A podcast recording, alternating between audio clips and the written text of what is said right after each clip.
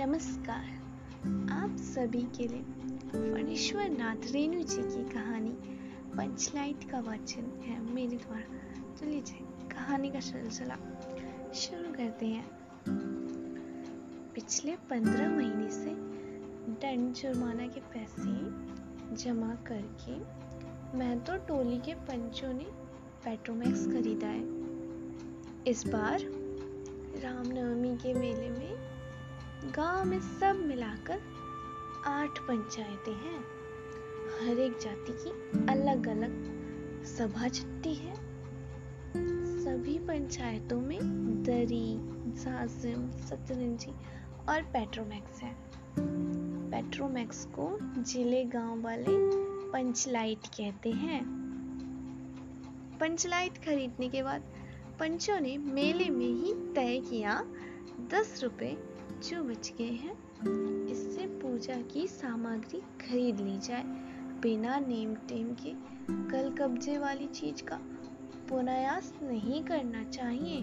अंग्रेज़ बहादुर के राज में भी पुल बनाने के पहले बलि दी जाती थी। मेले के सभी पंच दिन दहाड़े ही गाँव लौटे।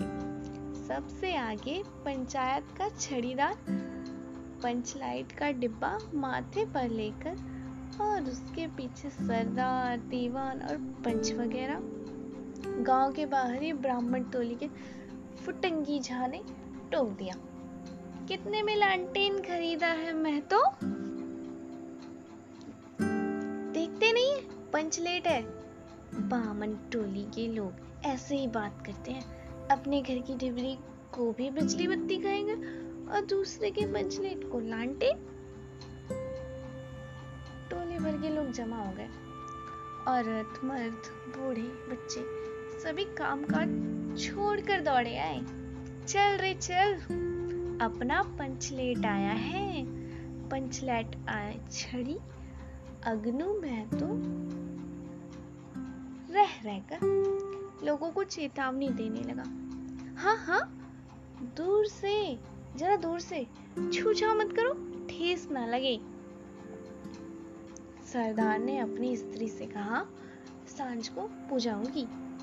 जल्दी से नहा धोकर चौका पेढ़ा लगाओ। टीले की कीर्तन मंडली के मूलगैन ने अपने भगतिया पच्छकों को समझा कर कहा, देखो, आज पंचलेट की रोशनी में कीर्तन होगा। बेताले लोगों से पहले ही कह देता हूँ। आज यदि आखिर धरने में डेढ़ बेड़ हुआ तो दूसरे दिन में से एकदम बेकाट। औरतों की मंडली में गुलरी काकी गोसाई का गीत गुनगुनाने लगी। छोटे छोटे बच्चों ने उत्साह के मारे बेवजह शोरगुल मचाना शुरू किया। सूरज डूबने के एक घंटा पहले ही टोले भर के लोग सरदार के दरवाजे पर आकर खड़े हो गए। पंचलेट पंचलेट। पंचलेट के सिवा और कोई गप ही नहीं। कोई दूसरी बात नहीं। सरदार ने गुड़गुड़ी पीते हुए कहा, दुकानदार ने पहले सुनाया, पूरे पाँच कौड़ी पाँच रुपया। मैंने कहा कि दुकानदार साहिब ये मत समझिए कि हम लोग एकदम देहाती हैं। बहुत बहुत पंचलाइट देखा है।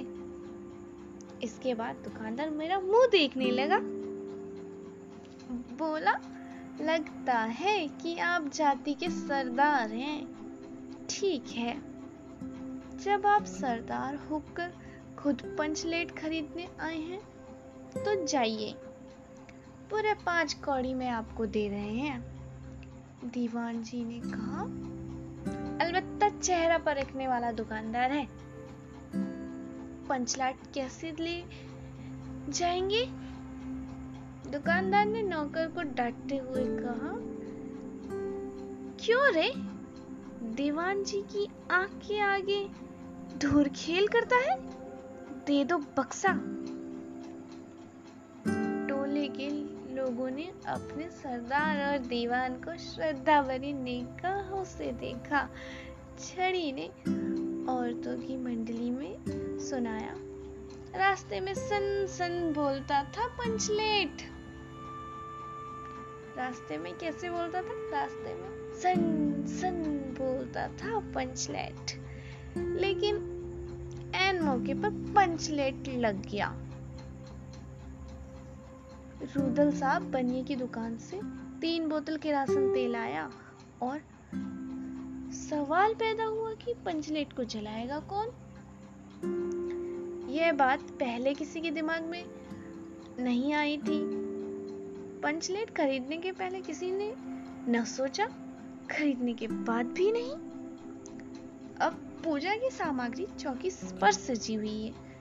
कीर्तनिया, लोग, ढोल, कारताल खोल कर बैठे हैं। और पंचलेट पड़ा हुआ है। गाँव वालों ने आज तक कोई ऐसी चीज़ नहीं खरीदी जिसमें जलाने बुझाने का झंझट हो। कहावत है ना, भाई रे गायलू तो दूहे कौन? लो मज़ा, अब इस कल कब्जे वाली चीज़ को कौन पाले? यह बात नहीं है। गाँव भर में कोई पंचलेट जलाने वाला नहीं। हर एक पंचायत में पंचलेट है। उसके जलाने वाले जानकार हैं। लेकिन सवाल है कि पहली बार नेम टेम करके, शुभ लाभ करके दूसरी पंचायत के आदमी की मदद से पंचलेट चलेगा इससे तो अच्छा है कि पंचलेट पड़ा रहे ज़िंदगी भर ताना, सहे बात बात में दूसरे टोले के लोग कूट करेंगे। तुम लोगों को पंचलेट पहली बार दूसरे के हाथ से? ना ना ना। पंचायत की इज़्ज़त का सवाल है। दूसरे टोले के लोगों से मत कहिए। चारों ओर उदासी छा गई। अंधेरा बढ़ने लगा। किसी ने अपने घर में आज डिबरी भी नहीं जलाई थी। आज पंचलेट के सामने डिबरी कौन चलाता है? चलाता है। सब किए कराए पे पानी फिर रहा था। सरदार, दीवान और छड़ीदार के मुँह में बोली नहीं। पाँच के चेहरे उतर गए। पंछियों के चेहरे उतर गए। किसी ने दबी आवाज़ में कहा, कल कब्जे वाली चीज़ का नखरा बहुत होता है। एक नौजवान ने आकर सूचना दी। राजपूत टोली के लोग हँसते हँसते पागल हो रहे हैं। कहते हैं, कान पकड़कर पंचलेट के सामने पाँच बार उठो बैठो, तुरंत जलने लगेगा। पंचों ने सुनकर मन ही मन कहा, भगवान ने हंसने का मौका दिया है तो हंसेंगे नहीं। एक बूढ़े ने आकर खबर दी, रुदल साहब बनिया, भारी बतंगड़ आदमी है, कह रहा है पंचलेट का पंप। जरा होशियारी से देना। गुलरी काकी की बेटी, मुंडरी के मुँह में बार बार एक बात आकर मन में लौट जाती है। वह कैसे बोले? वह जानती है कि गोधन पंचलेट जलाना जानता है, लेकिन गोधन का हुक्का पानी पंचायत से बंद है। मुन्नी की माँ ने पंचायत से फरियाद की थी। कि गोधन रोज उसकी बेटी को देखकर सलम सलम वाला सलीमा गीत गाता है। हम तुमसे मोहब्बत करके सलम पंचों की निगाह पर गोधन बहुत दिन से चढ़ा हुआ था। दूसरे गाँव से आकर बसा है। गोधन और अब तक टोले के पंचों को पान सुपारी खाने के लिए भी कुछ नहीं पूछ दिया। परवाह ही नहीं करता है। बस पंचों को मौका मिला। दस रुपया जुर्माना न देने से हुक्का पानी बंद। आज तक गोधन पंचायत से बाहर है। उससे कैसे कहा जाए? मुंडरी उसका नाम कैसे ले? और उधर जाति का पानी उतर रहा है। मुंजी ने चालाकी से अपनी सहेली के कान में बात डाल दी। कनेली? चिग्गो चधी चिन कनेली मुस्कुराकर रह गई। गोदन तो बंद है मुंडरी बोली तो कह तो सरदार से। गो, गोदन जानता है पंचलेट चलाना कनेली बोली। कौन गोदन? जानता है चलाना लेकिन सरदार ने दीवान की ओर देखा और दीवान ने पंचों की ओर पंचों ने एकमत होकर हुक का पानी बंद किया है। सलीमा का गीत गाकर आँखों से इशारा मारने वाले गोधन से गाँव भर के लोग नाराज़ थे। सरदार ने कहा, जाति की बंदिश क्या? जबकि जाति की इज़्ज़त ही पानी में बही जा रही है। क्यों जी, दीवान? दीवान ने कहा, ठीक है पंचों ने भी एक स्वर में कहा, ठीक है, गोदन को खोल दिया जाए। सरदार ने छड़ीदार को भेजा। छड़ीदार वापस आकर बोला, गोदन आने को राज़ी नहीं हो रहा। कहता है, पंचों का क्या पता है? अगर कल कोई कब्जा बिगड़ गया तो मुझे ही दंड जुर्माना भरना पड़ेगा। छड़ीदार ने रोदनी सुनक बनाकर कहा किसी तरह गोदन को राज़ी करवाइए। नहीं तो कल से गाँव में मुँह दिखाना मुश्किल हो जाएगा। गुलरी काकी बोली, जरा मैं देखूँ क्या के? गुलरी काकी उठकर गोदन के झोपड़े की ओर चली गई और गोदन को मना लाई।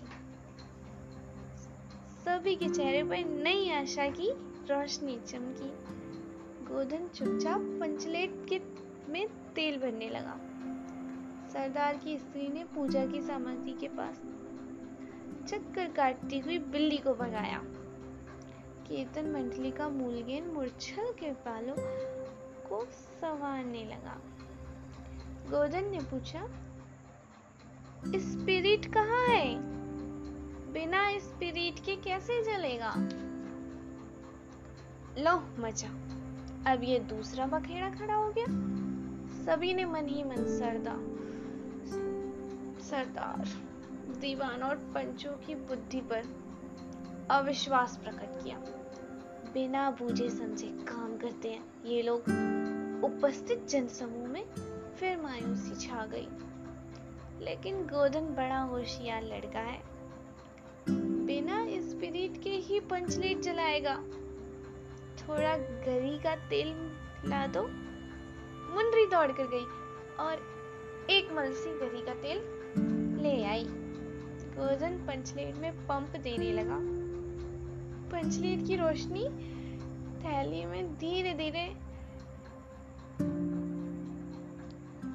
पंचलेट की रेशमी थैली में धीरे धीरे रोशनी आने लगी। गोदन कभी मुँह से फूकता, कभी पंचलेट की चाबी घुमाता। थोड़ी देर के बाद पंचलेट पंचलेट से सनसनाहट की आवाज़ निकलने लगी और रोशनी बढ़ती गई। लोगों के दिल का मैल दूर हो गया। गोदन बड़ा काबिल लड़का है। अंत में पंचलाइट की रोशनी से सारी टोली जगमगा उठी। तो कीर्तनिया लोगों ने एक स्वर में महावीर स्वामी की जय ध्वनि के साथ कीर्तन शुरू कर दिया।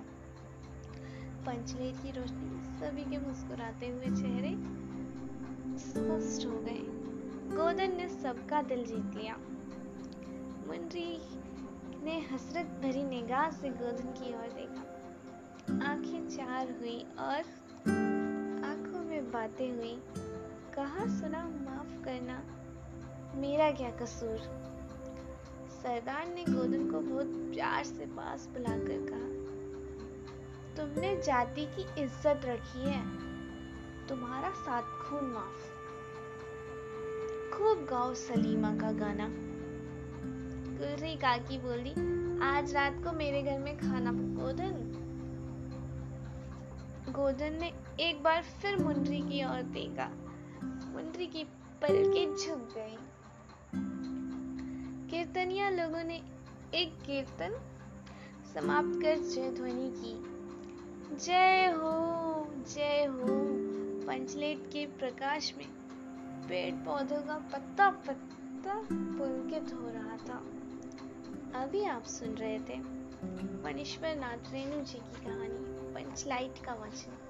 मेरे द्वारा नमस्कार। धन्यवाद।